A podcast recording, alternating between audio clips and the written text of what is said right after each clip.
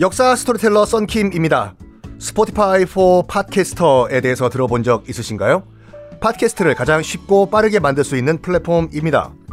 여러분도 저처럼 팟캐스트를 만드실 수 있습니다. 어렵지 않아요. 설명드릴게요.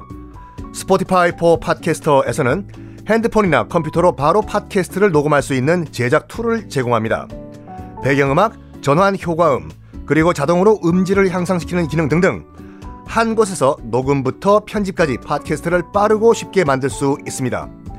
이렇게 만든 여러분의 팟캐스트는 Spotify for Podcasters를 통해서 애플 팟캐스트, 구글 팟캐스트 등 여러 다른 플랫폼에도 한 번에 배포하고 한 곳에서 관리할 수가 있습니다.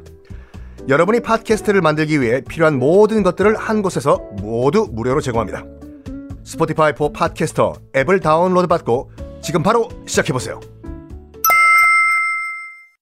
네, 여러분 안녕하십니까. 백년 전쟁 시작됐습니다. 영국과 프랑스, 뭐 정확하게 하면 영국이 아니라 잉글랜드죠.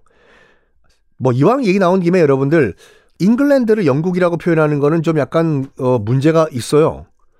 잉글랜드는 잉글랜드고 스코틀랜드는 스코틀랜드고 아, 웨일즈는 웨일즈고 아일랜드는 아일랜드예요. 이걸 퉁쳐 가지고 영국이라고 하는 거는 일단 문제가 있는 게 왜 그러냐면 그 잉글랜드에서 예전에 중국으로 왔을 때 청나라 때요. 이걸 한자로 표기를 해야 되잖아요. 잉글랜드, 잉글랜드라고 쓸 수가 없으니까 영길리라고 한자로 표기를 했어요. 영길리라고 잉글랜드를 그걸 줄여가지고 그냥 영국이라고 퉁치버, 퉁쳐버린 거예요. 나라니까 영국. 프랑스는 법국 이런 식으로요. 나중에 청나라가 이 영국에서 잉글랜드에서 온 친구를 조선에 소개해 줄 때 당연히 자기들이 쓰던 표현으로 그냥 영국 인고라고 소개를 한 거예요. 그러다 보니까 영국이라는 표현이 이제 우리나라와 중국만 써요.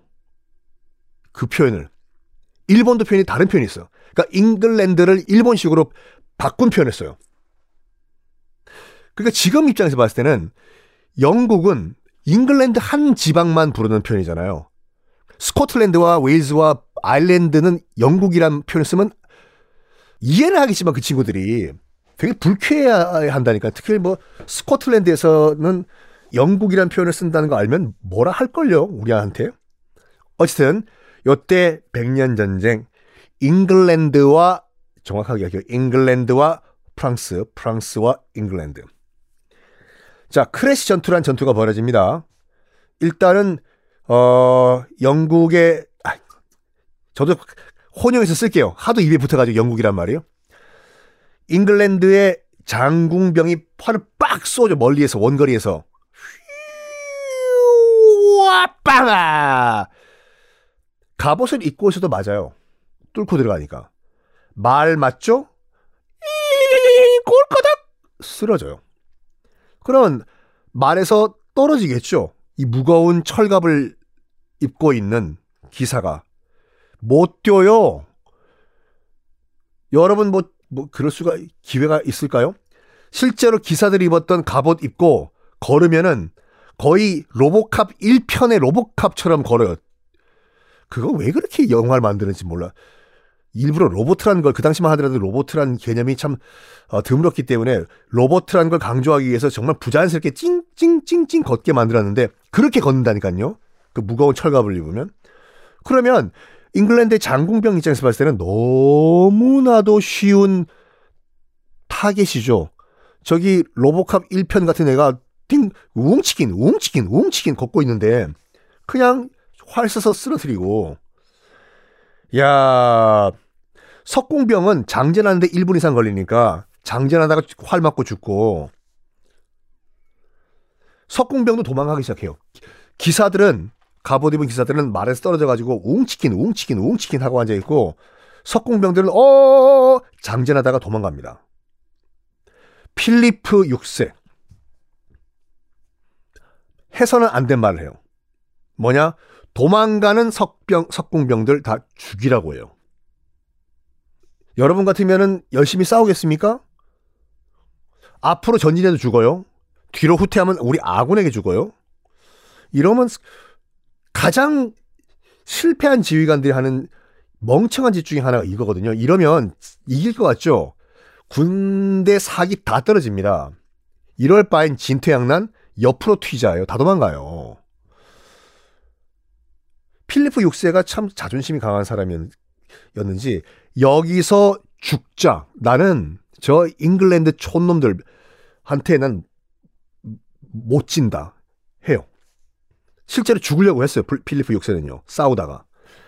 부하들이 억지로 끌고 질질 끌고 갑니다. 필리프 6세를. 여기서 돌아가시면 안 됩니다. 해서요.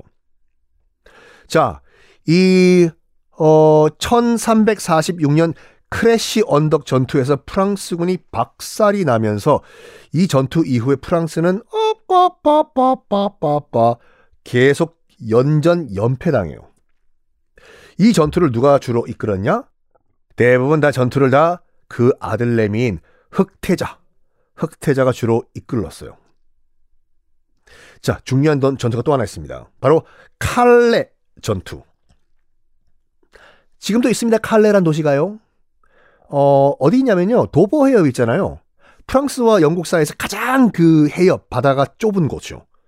막말로 진짜, 어, 그 프랑스 쪽에 있는 도시가 칼레거든요. 칼레에서 왁! 소리 지르면 바다 건너 잉글랜드에서 들린다라고 할 정도로 한 30km 정도 되는 어, 폭의 해협이 도보 해협이고 거기에 프랑스 쪽에 있는 그 항구 도시가 칼레예요. 자, 보급로를 끊자. 보급로를 끊자.